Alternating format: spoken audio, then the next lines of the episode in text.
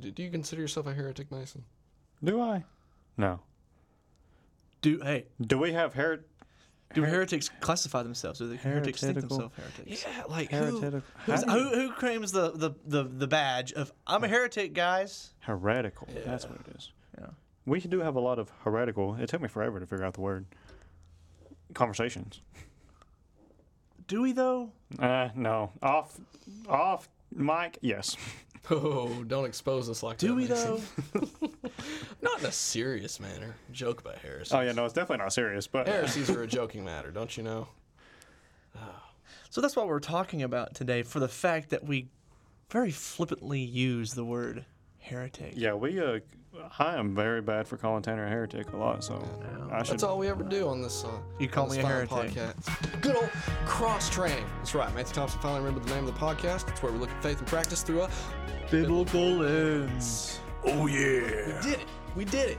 Or I did it. Finally remembered the, the intro. I'm getting progressively worse as time goes on. I mean, we jumped the shark not too long ago. I think we uh, admitted that on tape, or at least I did. So it's all downhill from here. You know what? Do do you, do you know the, the reference "jump the shark"? Mm-mm. Is it something from Jaws or something? Oh no, it's from No. a TV show back in the day that I, goodness, I'm I'm accusing y'all of not remembering it, but I can't remember the name of the sh- TV show. But it was a show that was a like kind of a, a comedy esque uh, sort of show. This is like back in the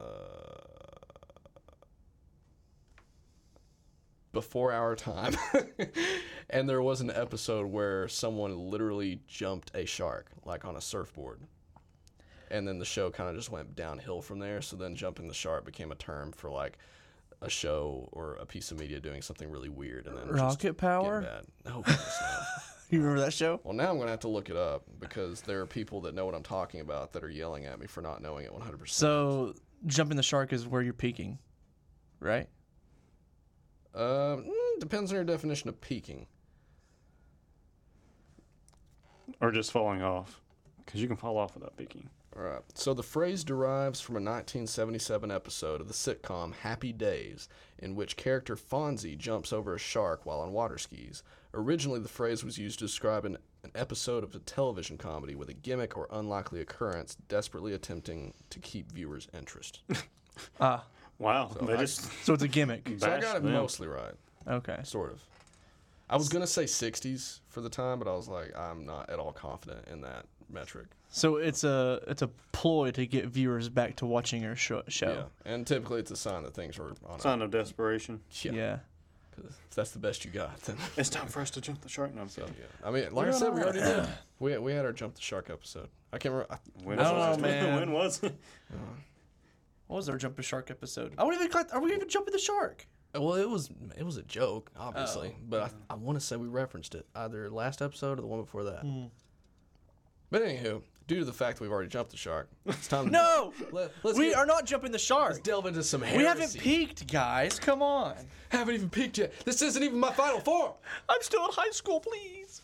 No, you're not. I'm not far. The youngest pup of the bunch. You're not the youngest by much, though, are you? How old are you? 25? I think so. No, I'm 26. When did you turn 26? Mason. Mason. Oh, at 420. Never mind. There we I go. don't oh. remember. So yeah, no, you're like five and a years half older than me. Wait, what? Hold, what? I'm just turning 21 this year. So yeah, like exactly five and a half months. You didn't know that? I'm just 20, bro. So five and a half years. You said months Oh, that time. and it years. messed me Oh. up. Did you say months? I did. I Well, now I'm back to being offended. years, yeah, five and a half years. Heretic. All right. Well, in all seriousness, though, I'm Matthew Thompson. and I'm Tanner Higgins. And the heretic is Mason, I guess. We're all, we're all heretics on this glorious day. Uh, on this episode, we're going to be talking about heresy. And this is a topic that may sound serious to some. And I mean, we're, we're going to get into it on a, uh, on a serious note uh, at one point during this episode. Eventually. But it's a word that you might have heard us use a few times. We're pretty big fans of that, that term heresy, and it's not it's not really a word that exists in the modern English lexicon. I don't think you don't really hear people using No. it outside of absurdly specific uh, religious contexts, and even in religious contexts, you don't hear it that much. Like we're pretty much the only people I know that use that word. Because when I think when you think of the word heresy, I think of like in the Middle Ages of, of like some kind of like sage looking guy with raggedy clothes and a big nasty natty beard in front of uh, some form of uh, church setting or whatever, like heretic, heretic, heresy, you speak it. So I mean that's what I view. You know what was it, the Princess Bride or something like that? Oh, you yeah. know, just like as satirical type joking thing of just a crazy person in tinfoil hat in the Middle Ages type. Yeah, so her- the word heretic actually jumped the shark in about 1845. 1845. yeah, no, it's like at 1845. It like took a like the word heretic usage like over time. If you look up any word uh, as, uh, on Safari, anyway, I'm sure it's all the same on Google and everything else. It gives you like the definitions. But if you scroll down on the show more, it shows like the use over time and the use for time. Use over time for heretic has declined a lot since 18 like 45. People Googled that word a lot in 1845. Oh man, yeah, yeah. Thank you, Abraham Lincoln, and the invention of the internet. Four score and seven heresies ago. So, what is heresy uh, exactly? When, when it's it peaked at eighteen something, and a word that we don't really use or don't really know what it is, but yet we kind of used it uh, not really sparingly with each other. So, what is the definition of heresy? Adherence to a religious opinion or doctrine that is not generally an accepted belief or standard. Okay, so what does that mean? Well, that's the issue. It doesn't mean a lot. Like that's not an incredibly strict definition in all honesty. Like it's not some gospel term that is like black and white, like it's either applicable or it isn't applicable. Because just by by the literal definition of this, it says adherence to a religious opinion or doctrine that is not generally an accepted belief or standard. Like there's a lot of like wiggle room in there. Because for one, the dictionary definition of heresy, like that doesn't really jive with what the church has utilized that term for. Because religion and the dictionary aren't exactly like close siblings. So it's it's kind of a it's a different word, different a difficult word to just create uh, an absolute definition for that you then apply to said heretics. I mean that's one of the reasons that it's been that when it's used as a term, it's not typically used in a gospel fashion Yeah. to, to use that term. Because me because I kind of agree with you. I think of like the the Salem witch trials Yeah. for instance where you had people saying oh that that person's a witch. They're a heretic. Burn them. It's not typically used by someone who is genuinely trying to figure out if someone's being a heretic or not. It's used in a very accusatory manner by people that want to accuse Yeah, when I think, yeah, exactly. That's the picturesque thing that we, when we think of heresy, is medieval torture chambers and the burning at the stakes. And like one of the persons that I think of is, you know, John Huss, which was, uh, you know, uh, uh, uh, uh, back in uh, 1360, 1370s, he was, you know, burned at the stake. He was a key reformer in the Protestant movement, and uh, he was burned at the stake for his heresy. And he was trying to get the truth where it needed to be set. He tried to get the truth out, kind of like with the, you know, Martin Luther. He was a reformer. He was sought out and he was labeled as a heretic. And he brought he brought himself his concerns and his things going towards the church of the, the of England at the time and saying not England, the church. He was in Germany. I'm struggling I- right now. I thought you were correct when you said No. Britain but No. then again I am pretty well known for being geographically stupid so Yeah, let me let, let me rephrase that. it was in Florida Yeah, Florida. but I mean, uh, the same thing with uh, Martin Luther that he was labeled as a heretic as the, the majority of the church for saying, "Oh, we don't need to be paying people's way out of hell. Uh, no, there's no middleman between me and God as a priest." Or, or, or bishop of that nature. Like, I have a one way street with God. And so he's counted a heretic as that, but that's a great staple in our beliefs today. So, sadly, the point is when, when we have that picture of a heretic, people burning at the stake, sadly enough, that's true. That's true church history because people were burned at the stake for being heretics. lots of people have used religion as a as a weapon Yeah. in that way. Which I mean, again, that's just the sad history of people in general. Like, I mean, it's it's recorded in Scripture. People using their religion as a as a beaten stick for others. I mean, Jesus addressed it in his time. But uh, when we're talking about heresies, I guess if our listener elect out there uh, don't have heresy in their pre-functioning uh, vocabulary bank, I think a better word that we could throw out there for discussion's sake is blasphemy. I think that's that would ring a little more true to to modern ears, even though that is also a very old timey word. Mm-hmm. Uh, I think it, it lands a little better. Would, would you say that those are comparable terms, or if there are any differences there? they're comparable in the in the sense of their uh, they're comparable in the sense of like their functionality of what they what they're what they're trying to destroy uh, knowingly or unknowingly blasphemy i think is is a lot more um, aggressive in the here- uh, in, in the definition heretical or being a heretic i think is is very passive because you may be a heretic and not know it and easily slip in the in the creases of, of a heretical movement, um, even in today. Uh, but then blasphemy, I think, is a very an aggressive uh, manner of that heretical movement. If that makes any sense. Yeah. So, I guess uh, a good question to kind of start things off and talking about heresy in a more uh, serious sense is really like what what is the line? Like when is a genuine heresy a heresy? The problem with heresies and labeling people heretics is that we label it and place it too easily and too quickly. Um, you know, anyone that has a different view or, or is in danger of being labeled a heretic, you know, we may not call them one, uh, but the accuser can be also in danger of false attributing misinterpretations of scripture or misconstruing the character of God to the thinker when in reality they do nothing of the sort. So when I think of a heresy, uh, I think what we need to analyze is that what is the thought being moving forward for the individual. Um, so the central understanding is that there is a contrast between two schools of thoughts of a dom- dominant view and a minority view, in contrast to a biblical topic. Um, and I think these topics vary in different degrees of severity. Um, either it be a gospel impact or divine sanctity, you know. And there are some people that could be labeled heretics for trivial disagreements, such as you know the argument about hell or uh, creation. Is it literal or is it uh, figurative? Uh, doctrines and such as um, was Jesus white? You know, something of that nature. Are you a heretic if you believe that Jesus is white? So I mean, that backwards. Clearly a heretic if you don't think he was white. But needless to say, some of these minor infractions, I think that are they're, they're mislabeled as her- heresies. Where I think, and I think this is, I think this is a, a good uh, standard, and I think that biblical history, church history, has seen throughout the ages, is that when when something is taking the character of God or or character of Christ and the Holy Spirit, and basically flipping it on its head and saying, "Oh, that's it's it's something completely different." If they are distorting or slandering the Trinity in any way, form, or fashion, and how Christ functions in the sanctity of salvation, then I think it needs to be evaluated uh, if it is a heresy or not a heresy. And you see that throughout church history too.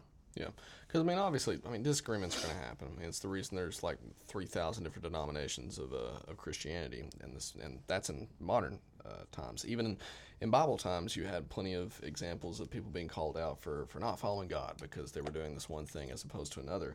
Uh, I mean, it was an issue with Jesus. He was accused of, of blaspheming, of, of being a heretic in some senses.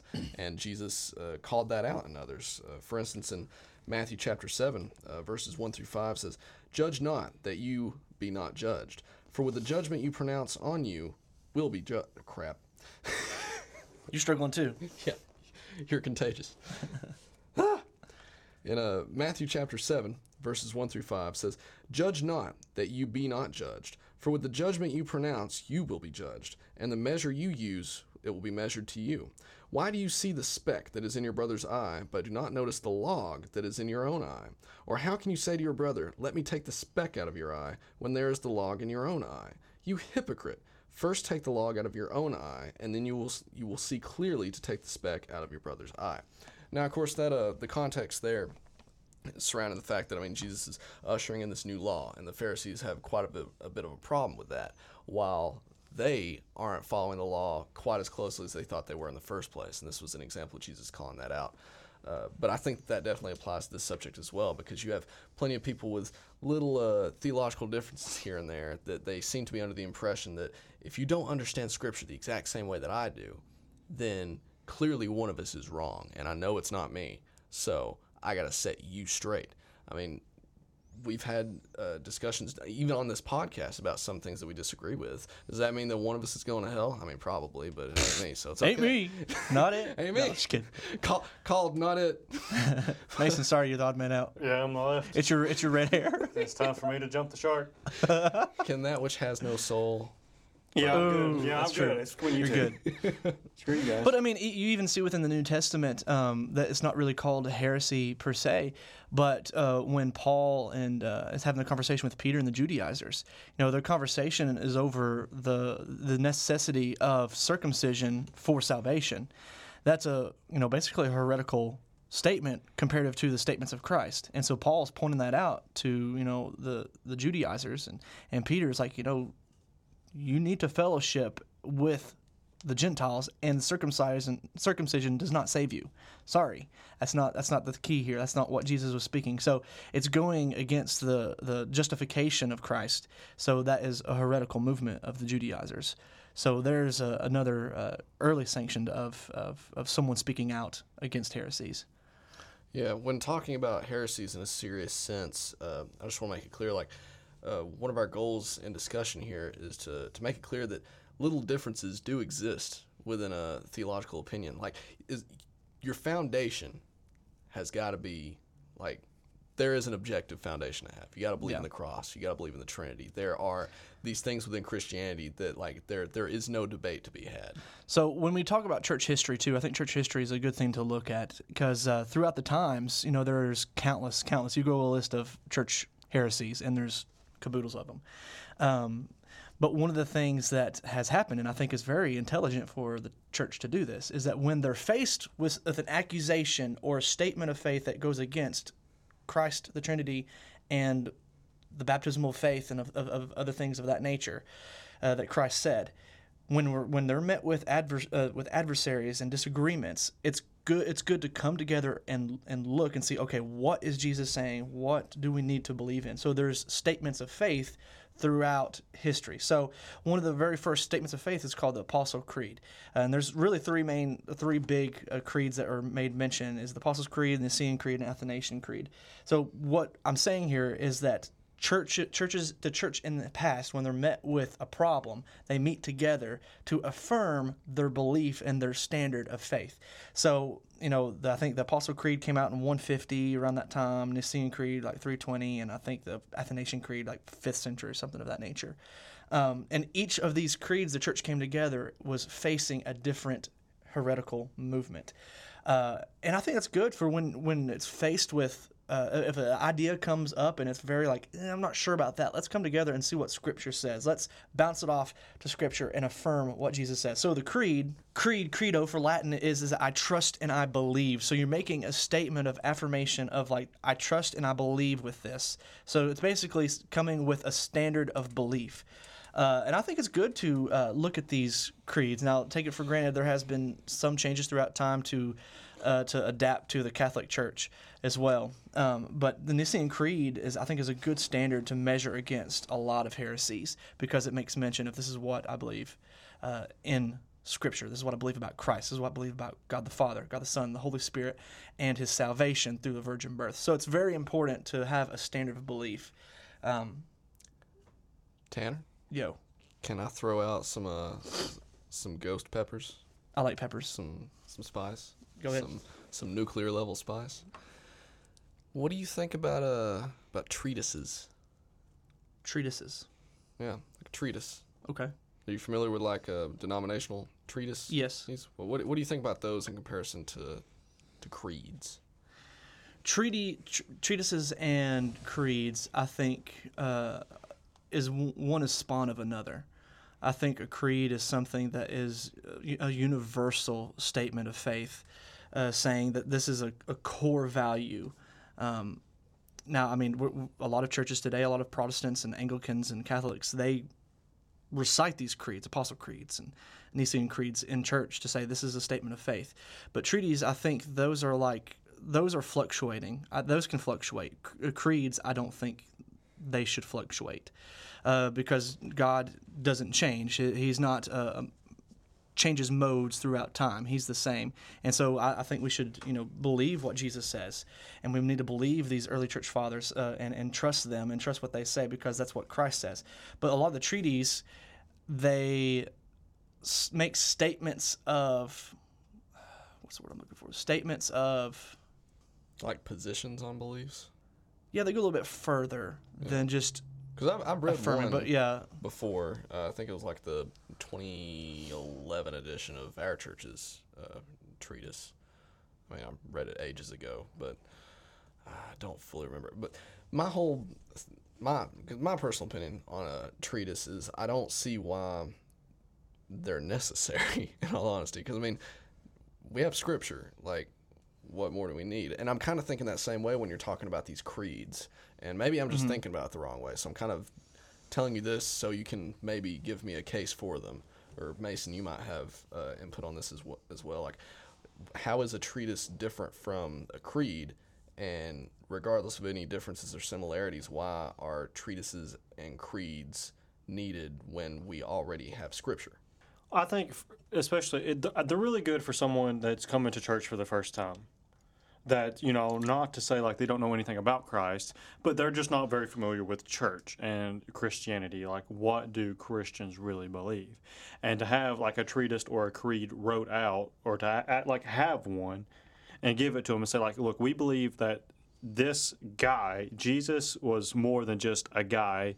He was God the Son who came to earth as a man so that he could, you know, fulfill what we have in the Old Testament as the you know the old law to fulfill it and you know be that ultimate sacrifice so that we're not making sacrifices sacrifices at the Passover every year.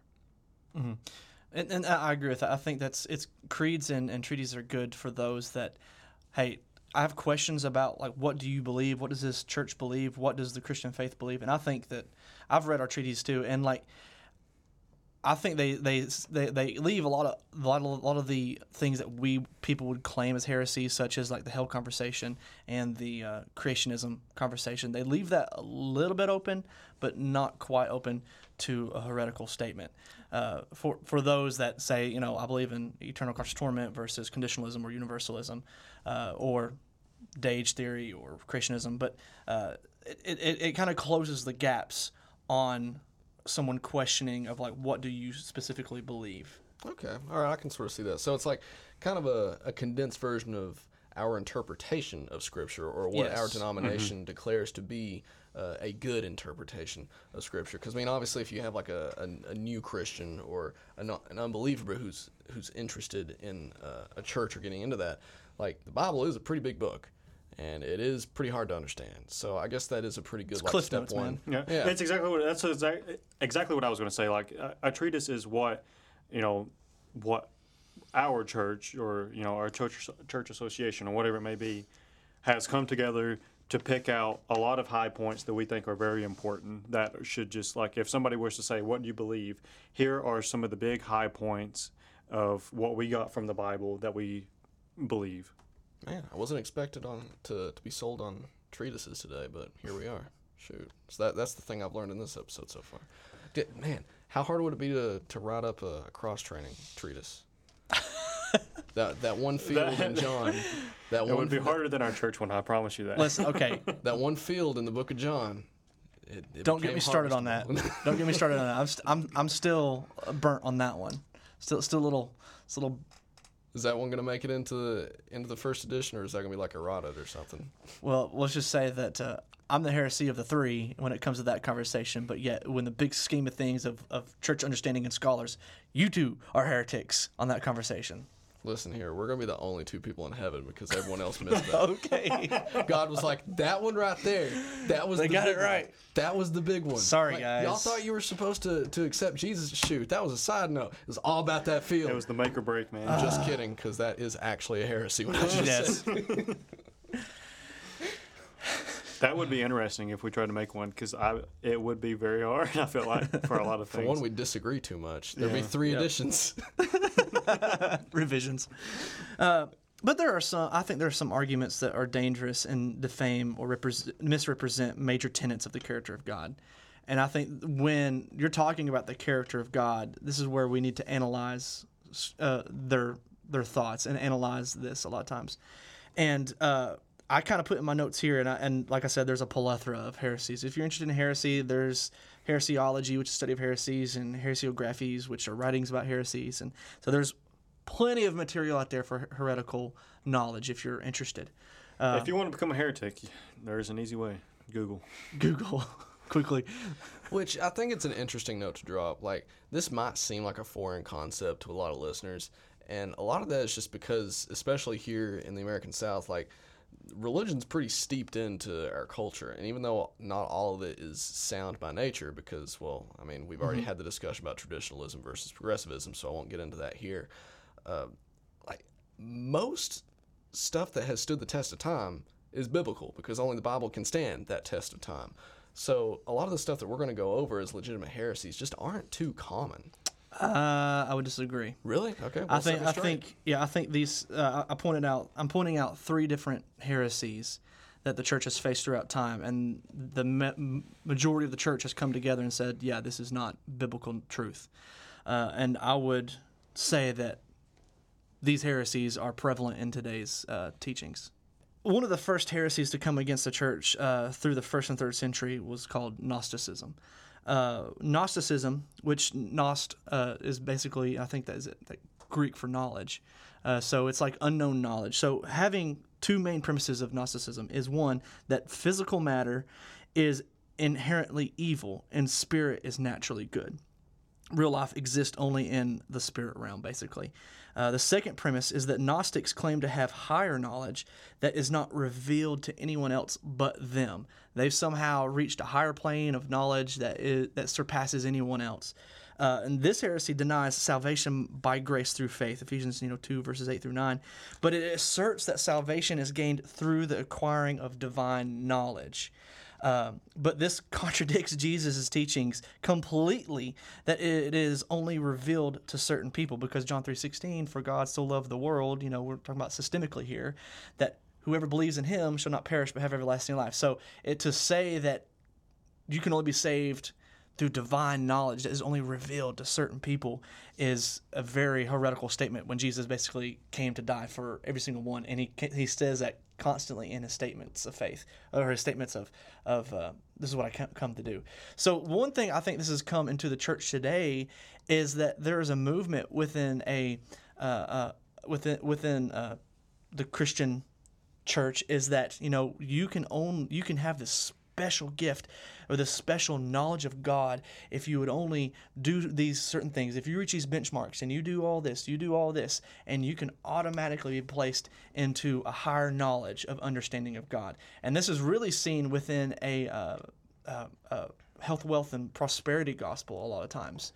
Is that you know if that the only way to really understand God and to know Him is to reach all these benchmarks to understand the knowledge of God and to it's a it's a, it's a revealed uh, understanding, a prophetic uh, understanding. So the Gnostics they believe that Jesus didn't actually have a physical body, which which is really weird. Uh, anyways, they just seemed to be real. His body just looked like it was physically there, but not really there, which later heresy called Docetism, which is like a spurring off, like a I guess a, a, a, a Subdivision. yeah, a subdivision of Gnosticism, uh, which views this na- nature destroy the reality of Christ and His human and His divine nature, the way of for the way of grace. So. There's that word vomit for Gnosticism, and Gnosticism is kind of like the grandfather of heresies in the Christian church. Yeah, I'm trying to figure out like where the where Gnosticism like claims to get its scriptural backing from, but I just There is no sp- uh, spirit, uh, scriptural backing. It's all knowledge. You don't. Yeah, it's just given to you. you don't, Yeah, so it's just I say basically this like I know it, man. This is crazy. It's just it's, just just basically given. that you know being being a Christian is just special revealed knowledge to only certain people. yeah. Uh, basically, putting in a hierarchy or a tiered system of of the faith when basically the faith in itself is everyone is equal. That's the part of it, you know, all because my gifts are different than yours, but yet the Spirit indwells people equally. So it's it, it doesn't make any sense that they would put a tier system on spiritual things, spiritual matters. Yeah, my whole thing with heresies like this where you can't even find like a verse out of context to, to support it just makes me worry for the mental capacity of those that ascribe to it. like, it's just such a wild concept to me. Because the thing is, these these people claim Christianity, even though it is a hollow shell of Christianity. I mean, you can't even call it that. But how do these people withstand more than one debate with someone that's like, okay, tell me where Scripture points to this? Yeah. Because it, it, it doesn't. Like, again, you can't even take anything out of context to mean this stuff. It's ridiculous. Well, all because it sounds good doesn't mean that it is good. You know, I mean, all because it's it's tickling my fancy doesn't mean it's it's it's the truth. And I think that's one thing the Bible, God's word, is a good standard to go back to when someone is is preaching or saying or or teaching a, a different type of Christ. Then it's like, uh, is that right? Is that true? Well, let's go back and, and see what's actually being said. Uh, and I think this is one one of the earliest uh, conversations that the church had uh, was over Gnosticism, uh, and I think there are still some like Gnostic sects out there today. Um, one of the second uh, heresies I want to point out that I think is also a spawn of or a subdivision of Gnosticism, and I think, like I said, this is the grandfather of, of heresies, is uh, I love this term, adoptionism. Uh, so adoptionism is a theory that Jesus was God's adopted son. Uh, and it teaches that because Jesus was sinless, he was a good man, and you know he was born into a a, a, a, a real home, but he never did sin. He was completely sinless. God chose him and adopted him uh, to be the son of God. So adoptionism states that Jesus was only man and later become or became God. Yep. And that one does actually have some out of context, of course, uh, scriptural basis uh, that people claim um, that believe in adoptionism. And that's one of the main ones is when he's being baptized and you see like there's the voice from heaven saying this is my son with whom i'm well pleased like they think that that is the point Yes. at which like jesus Yep. became one with god to which i would reply he got baptized pretty late in life so you mean to tell me that he absolutely could have sinned up to that point for point Thirty Because years. that that I mean that takes power out of uh, out of the cross. So I mean that that weakens Christianity as a whole if you decide to ascribe to that. Because then if you're like, oh no, well he definitely didn't sin before, then- then why would God wait until then to make him the son of like So that? what's, and also with the conversation of the virgin birth, like what's the point of the virgin birth? Because what is part of the sin debt or the the sinful nature is the seed of Adam, which the virgin birth eliminates that. He's still man from Virgin Mary, but then he's also divine of sinless nature through God the Father. Yeah, and then there's some other uh, sects of adoptionists that think that instead he became the son of God like after he died, which is even more ridiculous to me because then wh- why even have the story of Jesus in the first place? You could have picked literally anyone to die. Be like, okay, now I'm going to put all the sin on this soul right here, Yeah. and then we're just going to do away with it like that. Again, it just makes no sense. But at least they took the effort to take some verses out of context. So I mean, hey, pat on the back for that, heretic. Yeah, and and one one place we could see this today is uh, is the New Age movement of Christianity, in which I mean the New Age movement is moving, you know, strives in the church with uh, Karens and their essential oils. You know, so. And, and, and this is one thing that it's dangerous because it's then it's it's kind of goes back to the Gnostic view of like you know Jesus he was man just like me and you yes that's true but he was, you know, he reached a higher plane of knowledge. He did. He was so sinless and he was so good that God chose him that he became God. Well, I mean, Tanner, you yourself said that he had to learn. Hmm. That's all I was thinking about. I just would not say it. That's okay. I still agree with my statement. we had technical difficulties that day. We were oh about to Oh my gosh, that was that was a rough day. That was, that was a good day. He learned through. Okay, we're not having this conversation again. I think that day was the most me and Matthew have ever supported each other. And that was the most. That was the day that I mostly got so upset because you were understanding where I'm coming from. we were all about to do some, we were about to pile drive each other. But anyway, this you know this statement of adoptionism is easily, quickly refuted in John chapter one. Uh, the first verse it says, "In the beginning was the Word, and the Word was with God, and the Word was God." And then in verse fourteen it says, "The Word was made flesh and dwelt among us, and we have seen His glory, and the glory as of the only Son from the Father, full of grace and truth." So John quickly refutes this adoptionistic viewpoint that hey, I can become God if I am sinless, that God chose me. And that's just completely her- heretical in that sense that it, it defaces the divinity of Christ completely and replaces it with a very humanistic, naturalistic view of Christ and says, okay, this deity that Christ obtained is obtainable for myself as well.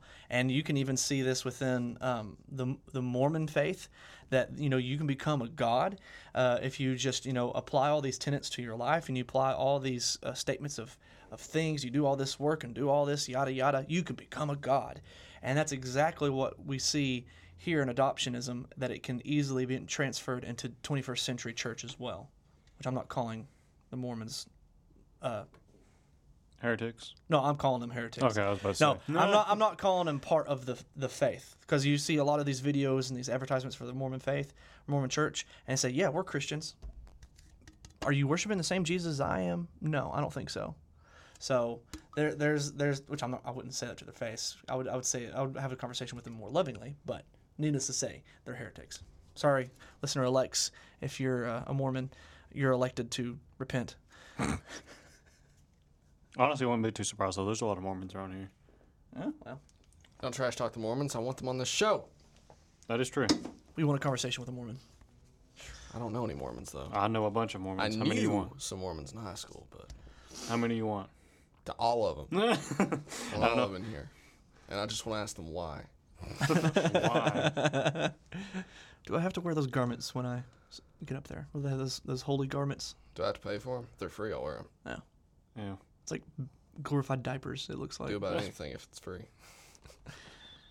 Anyway, So uh, the third uh, heresy I kind of wanted to point out is called uh, Pelagianism. Um, and this heresy comes from a monk, and a lot of heresies come from certain individuals, and they're kind of named after other individuals and or a group of people. Um, but Pelagianism comes from a monk called Pelagius, who lived between 300 and 400s, somewhere around there. He believed and he taught that we are all naturally good.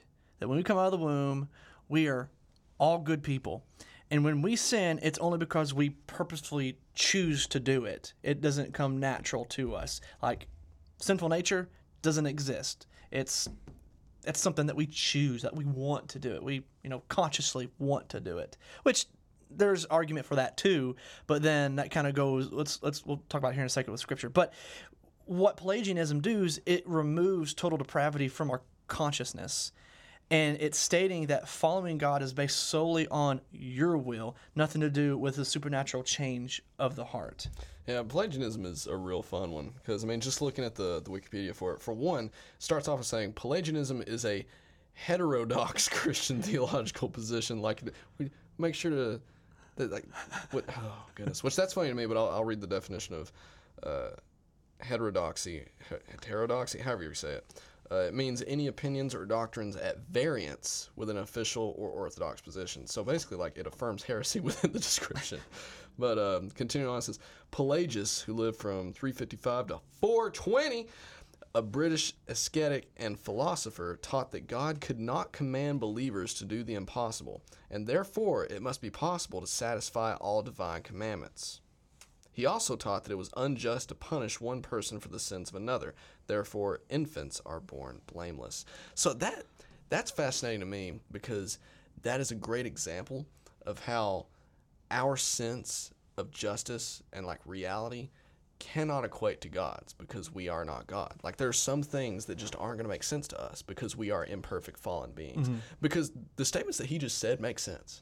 I mean, if you're operating outside of Scripture and not understanding what scriptural Yeah. truth is, not understanding what who God is, those statements make sense. I mean, yeah, I'm, yeah. If my theology is super weak, it'd be easy to convince me. Like, yeah, why would God tell me to do something that's, that's impossible? Because it's impossible for me to do it alone. And I've also got this really cool advantage of God is willing to forgive all sins. Like that, that little combo there is important. But if you're not strong in, in your uh, in your foundational Christian beliefs, like yeah, that's that's a that's a pretty seductive Yeah. theological concept. And this is when like Pelagius and uh, the Pelagianism has seen its time and time again coming and easily uh, intersecting with Christian belief and Christian doctrine because it is so easily uh, obtainable. Like it's it's easy to the palate. It's very easy to the palate. But what does Scripture say about these things? and a lot of things. That, that- that's a good conversation with you know uh, with infancy and you know age of accountability. That's that's something that like Scripture doesn't it doesn't say anything about that. So it's like where where do we draw the line? Where is there any doctrinal faith or treaties about this? To be honest, there's no creeds about that, and I haven't seen anything about treaties. Uh, treatises about uh, the accountability of that age. So where are we drawing the line here of like, so if my son is you know three years old and he dies, is he going to heaven or hell? Where's the conversation? Yeah, I know you've basically like said it with context clues, but just for the sake of making sure the information's out there, what is the age of accountability? I don't know. No, I mean like the literal like definition of that. 'cause Okay. you were just kind of throwing it around. Gotcha. around. Oh, There might be some listeners Okay, sorry. out there that We are in like, the wrong heck does that mean?" branch for that. yeah. Uh, but age of accountability is basically uh, stating that to us from birth to whatever age the individual understands the difference between right and wrong and can make decisions of that nature, understands that eh, they are doing wrong, and they can they can accept a natural state of sin, then can understand the natural state of grace through Christ on the cross. So that's basically them understanding the age of them understanding grace, faith, and the understanding of Christ. So where's that age? I'm not 100% sure. I think it differs on different people. I think there's some with mental disabilities that they never understand that. So I think that God's grace extends to that, uh, to them. Uh, but then there's some that I, I was saved at, at the age of five. But then there's some people, some kids that are daggum intelligent and are saved at the age of four or three or whatever. I, I'm not. I'm not sure. I'm sure there's stories out there. Um, but the age of accountability is of, of that nature when you understand the difference between right and wrong and you know that you are doing wrong and then the conversation of christ is interplayed within that conversation. I'm going to use this audio to uh, argue in favor of universalism when we have that episode. Just all infants heads up. Just, Oh, just heads gotcha. up. I'm, I'm going to take it out of context and remove important words. i love it And you're going to support universalism in that episode. I might throw up. Speaking of heresies, but what does scripture say about pelagianism scripture states things differently than what pelagius states so john 6.44 no one can come to me unless the father who sent me draws him and i will raise him up on the last day so basically you are only called to grace. I mean, you were only saved when you were called to grace. You know, it's not something that you naturally do. That's not something that you want to do on yourself. And God calls all of us to grace, but yet we are the ones that have to make the decision to follow that. you're starting to sound a little Calvinist. I was, I was getting itchy. Well, I mean, but the thing is though, that's a conversation in itself. I'm I'm not a full Arminius, but I'm not a full Calvinist. I'm like, you know, I want to read what scripture says because sometimes, you know, God forces people's will a little bit. Look at Paul. Did he ever choose to go down Damascus Road and bam, there goes the lot? He kind of had his will t- twisted, but he chose. And the end, end of scheme is to go to have Ananias. chosen to stay blind. Yeah, he could have chose. Uh, but continuing on, Romans chapter 3, verses 10 through 12, it says, As it is written, none is righteous. Boom. Like, there's another statement of, of like, hey, this is wrong. There's none righteous, no, not one. No one understands. No one seeks for God. All have turned aside. Together they have become worthless. No one does good. No, not even one. That's like basically a punch in the face to Pelagius. Like, I'm sorry, but you're not born righteous. You're not born holy. You're not born good. Your righteousness are filthy rags. You know, Yeah. This is kind of a sidebar, but man, I love how just hardcore Paul is on the idea that like without Christ, we're not capable of doing any good. Like even any good that we accomplish is only good because God is in it. Like the the amount of power and glory that he ascribes to to Christ in honor of the good things that we do for him is just I, I freaking love it. Like if you think you're a good person, read the first like couple chapters of Romans. Uh, just to let you know, uh, you're gonna leave beaten up and distraught. Because I love that passage where Paul goes on about like him not being capable of doing good because the flesh just naturally wants to do bad. says I constantly do the things that I do not want to do. Like it's just I love his view on that. It's so it- it's hardcore. So is- like he doesn't pull his punches. so was Paul a Pelagianist? Uh, he was a Paul agentist. no, I'm just kidding. But here's some here's a here's some dis- dishonorable mentions uh, I want to point out that I think is kind of interesting. I saw that. I was just laughing. when I read it. So uh, one is uh, Sabellianism, which is is, is basically a, a form of modalism that Jesus, God the Father, God the Son, the Holy Spirit are one, but yet they're just one. So when Jesus was on earth, there was no one on the throne in heaven. There was no God. And so right now there is no one in heaven. The Spirit is with us now. So it's basically God the Father taking modes throughout the transport of time. So he, he's not three individuals all in one. He's just one person, not separate. You know, you say dishonorable mention, but like that's another one that like by human logic makes sense. Yeah, because we Trin- can't understand the Trinity. A hard Yeah. concept. Like I know it's kind of just something that we accept because it's it's I mean it's a foundational belief. Uh, and I mean, in order to believe in the God of the Bible, I do believe that you need to you need to believe that the Trinity is true. Yeah. But that doesn't believing and comprehending are two very different things though. Because if you ask me to explain to you how God is the Father, Son, and Holy Ghost all at the same time at all times, Good luck. I do not You have bring a up the- answer for you. You you bring up the dadgum Ice Cube conversation, I'm gonna smack you in the face because that's the dumbest, dumbest explanation. I hate it. like the rapper. No,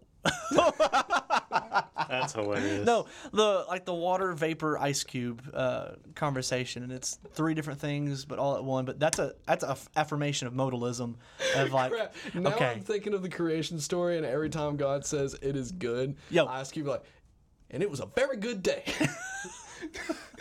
gosh. At the end of the day, it was a very good day today. Oh man, I, I'm sorry, I, I was zoned out when he said that because I was too busy laughing myself. No. Repeat to me the ice cube thing. So the Ice Cube is uh, people throughout time, you know, within the early, you know, 90s and late 90s, 2000s have tried to explain the Trinity in a way that's understandable. Oh. And they say, you know, it's like water. Water's a liquid here, and then you freeze it, and then it's a solid, and then you make it hot, it evaporates, and so it's still H2O. It's still water, but in three different forms. I'm thinking, you're basically ex- Yeah, describing modalism. Sabellianism, Yeah. you know, modalism. It's like it can't be the ice and the vapor at the same time. Like it's separating. It's it loses its uh, its structurability as an ice cube, and it's no longer ice cube when it's vapor or liquid. So it's like this this this proves your point here. You got to get on that fidget spinner theology. Yeah, but this is this is today's yeah fidget spinner. You got you got a fidget spinner with like three branches coming off of it. You got Father, Son, Holy Ghost. Spin it, boom, God. That's only the only balance that you need. That's it. Uh, but this is uh, seen today within oneness theology. I think T.D. Jakes is a, a you know is a big prominent uh, within that group of prosperityness of oneness theology. Uh, another dishonorable mention is uh, Arian, uh, Arianism, which is basically Jesus was created specifically for salvation. So I mean, it's like you know, in my logic, it sounds good, but The thing is, that one makes a lot of sense unless you dive into the Trinity, which I think a lot of Christians don't do because I think a lot, a, surprising amount of Christians would give you a very blank stare if you presented to them the fact, like, you do realize that Jesus existed before the New Testament, right? Have you ever heard of the concept of the divine son? They'd probably be like, Yeah. the div- what? What? Yeah, ho- honestly, like if you're trying to introduce somebody to Christianity and you just start off like there was a man, like who came, or there was, like, God the Son that came as a man, and you're like, oh, so he w- he came to Earth like to do this, and it's like, well, yes, he did, but he was also there before. Yeah, no, if somebody doesn't clarify that, that could get twisted very easily. 'Cause that makes sense. on. Yeah. Well, think about it this way. Think about it like if, if you're sitting in the shoes during, you know, first, second, third century and the church is booming, okay? So you have some things haven't been fleshed out yet in, in, in doctrinal understanding and the way the church is progressing. You know, I mean, look at the when Peter's preaching, you know, thousands of people were saved. You've got thousands of ideas of what just happened. And so a lot of these things Peter's trying to figure out, the apostles are trying to figure out. Paul's clarifying some things and still trying to figure out things as well. And just think about it. I mean, you have all these different people people coming together and worshiping God, but yet they don't understand fully what's probably going on, but yet they're still worshiping God. But yet ideas pop up and start some movements here that are uh, very anti-God. Know, and that's why it's really important for churches and for people that are ministering uh, to non-believers uh, that are becoming new believers. You got to make sure that foundation gets set because it can be really easy to form these heretical beliefs on accident. I mean, that's a great way for for Satan to get in there and steer someone the wrong way by being like, "Oh, hey, you just got saved. That's good. That good for you. Hey, how, how about you uh, apply some logic, some human logic to to the Jesus story? He was he was clearly just created specifically because that it makes sense to the logical brain unless you build those uh, theological roots within Scripture, and not every new believer is going to bust through the Bible in one go. Well, let's let's rephrase that too, because I think there's logic behind Scripture, but yet twisted logic. well, yeah, that's why I'm specifying human logic. Like Okay. that, that's why. Well, I I mean- know if I said human logic every time, but that's. But what is implied. human logic, though? That's a good question Well, that's too. that's fallen. Like that's Ah. like the logic of man, human logic. I would say fallen logic because human logic is designed before the fall. Well, fine. And so Let- good let's logic. retcon Eh, okay, time it's- human sorry, sorry, sorry, sorry, sorry. Uh, but the last dishonorable mention is uh, monophysitism, is basically saying that Jesus was a hybrid. You know, he was a, a you know fifty percent God, fifty percent man. There was no one hundred 100% reason to remember the name. Yeah. So uh, it's just like there is no verse that says Jesus was 100% God, 100% man, in in that exact sense. Okay, and in our logic, our human fallen logic, it does make sense that okay, so how can you be 100% God and 100% man? You're 200% of something. How does that work? You know, if there's anyone that could be 200% something, it's got to be God. It's got to be God. Yeah. it's it's beyond our understanding. Yeah. So when all talk about all these heresies and all this stuff and heretics, yada yada, what does the Bible say and what should we do? Uh, Matthew, we read Titus chapter three verse ten, if you don't mind, because I think this is do ten and eleven, because I think this is a, a, a, a core statement that Titus is saying here. Um, that is very important for us to understand when it comes to dealing with heretical statements or heretics that are making movements within the church. You know, I'm personally a, a really big believer that having a physical Bible on you, it's a good thing. It's a good thing. But one advantage that uh, I can't I can't think and also keep the order of books in my head.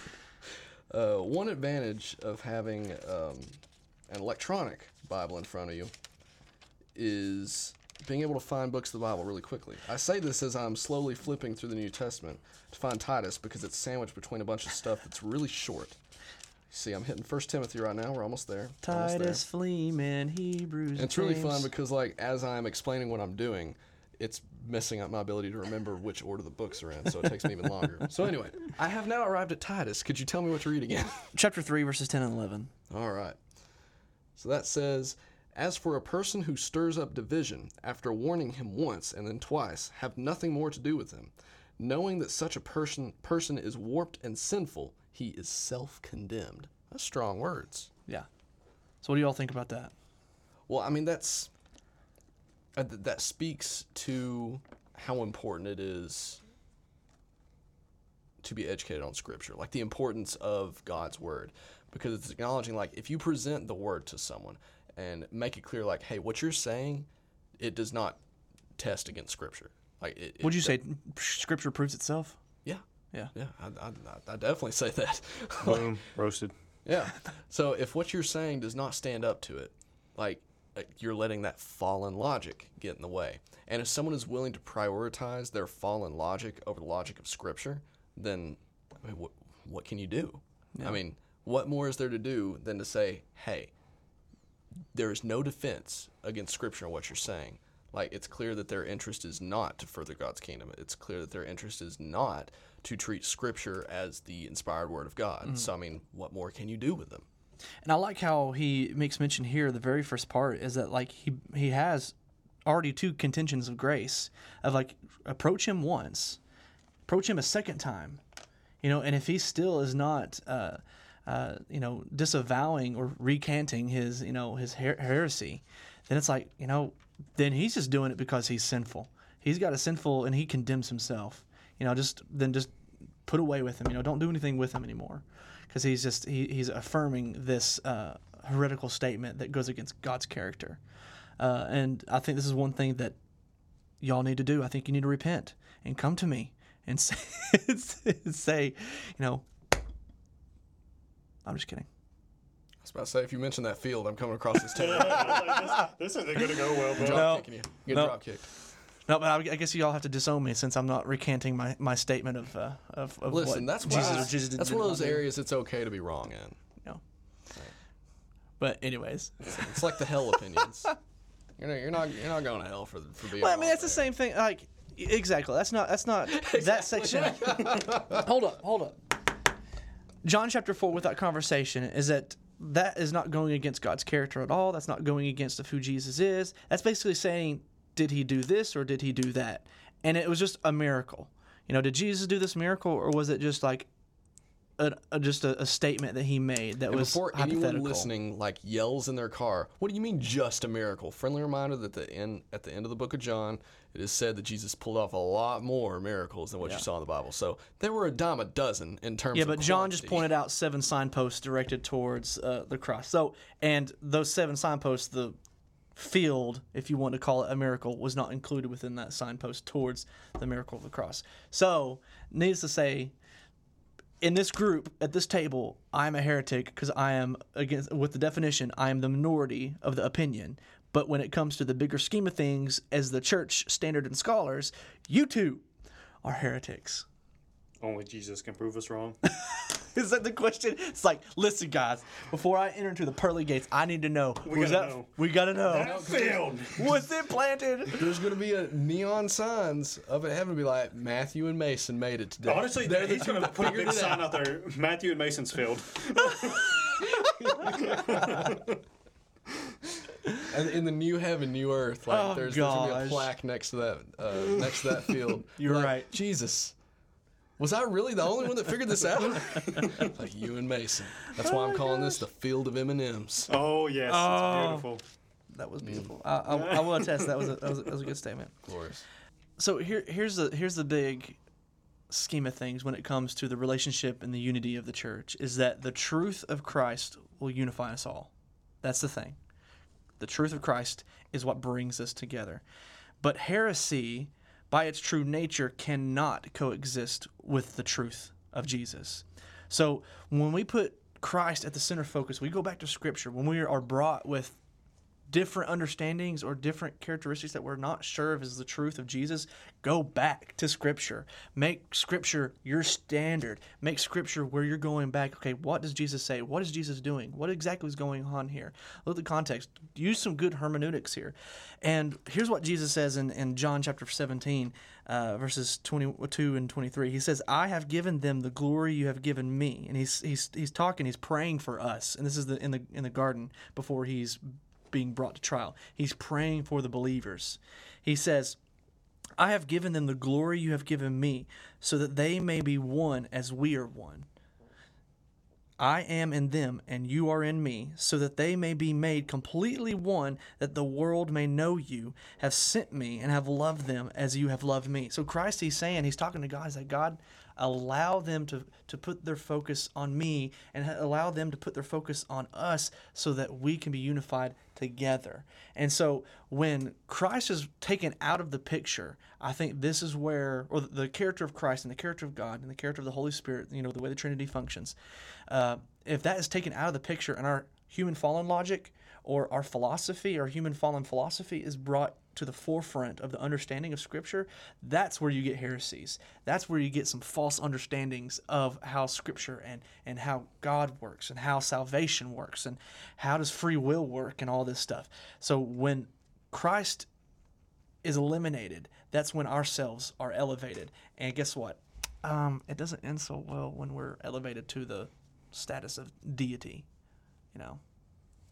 So there's a lesson on heresy from God's three favorite heretics. I love that statement. I really do. Is it terrible? Sure, but it defines us.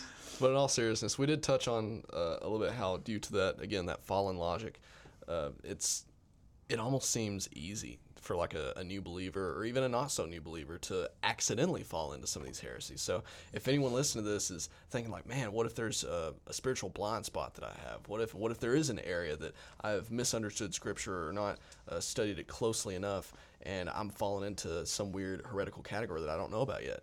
To which I would answer, read the Bible, get get into Scripture, pray, meditate on it, and hey, reach out to, to fellow Christians, uh, knock some heads together, and figure out like, hey, what what does this Scripture mean? What what does uh, this theological concept come from? Hey, does this belief that I have test against the Word of God? And if you don't have anyone on hand to talk to right now, hey, talk to us. So a, a good book recommendation if you're interested in heresies and how past hist- uh, how past heresies have influenced and infected the church of today. It's called a book. It's called uh, "Superheroes Can't Save You" by Todd Miles. Uh, this is a book basically. Uh, it's a fun read because it, it takes each heresy and parallels them to superheroes and saying, you know, I think like the the monophysitism of Jesus is fifty percent God and fifty percent man. It's like I think that was the Spider-Man heresy where he's not one hundred percent man, but he's not one hundred percent spider. So it's like, yeah, that's that's a good analysis there, good analogy there. So if you're interested in learning more about heresies and how that's affected us today, is the Superheroes Can't Save You by Todd Miles. So uh, that's a good read. Recommend. Yeah, I didn't think to, to recommend books written by smart people, but that's also a very good resource when it comes to understanding scripture. I mean, I think I think anyone that wants to understand scripture, you're going to have to consult some some literature by some very well learned people at some point in Yeah. life. But of course, along with that, you can you can also reach out to us, start some conversations in the Facebook group, or email us or something like that.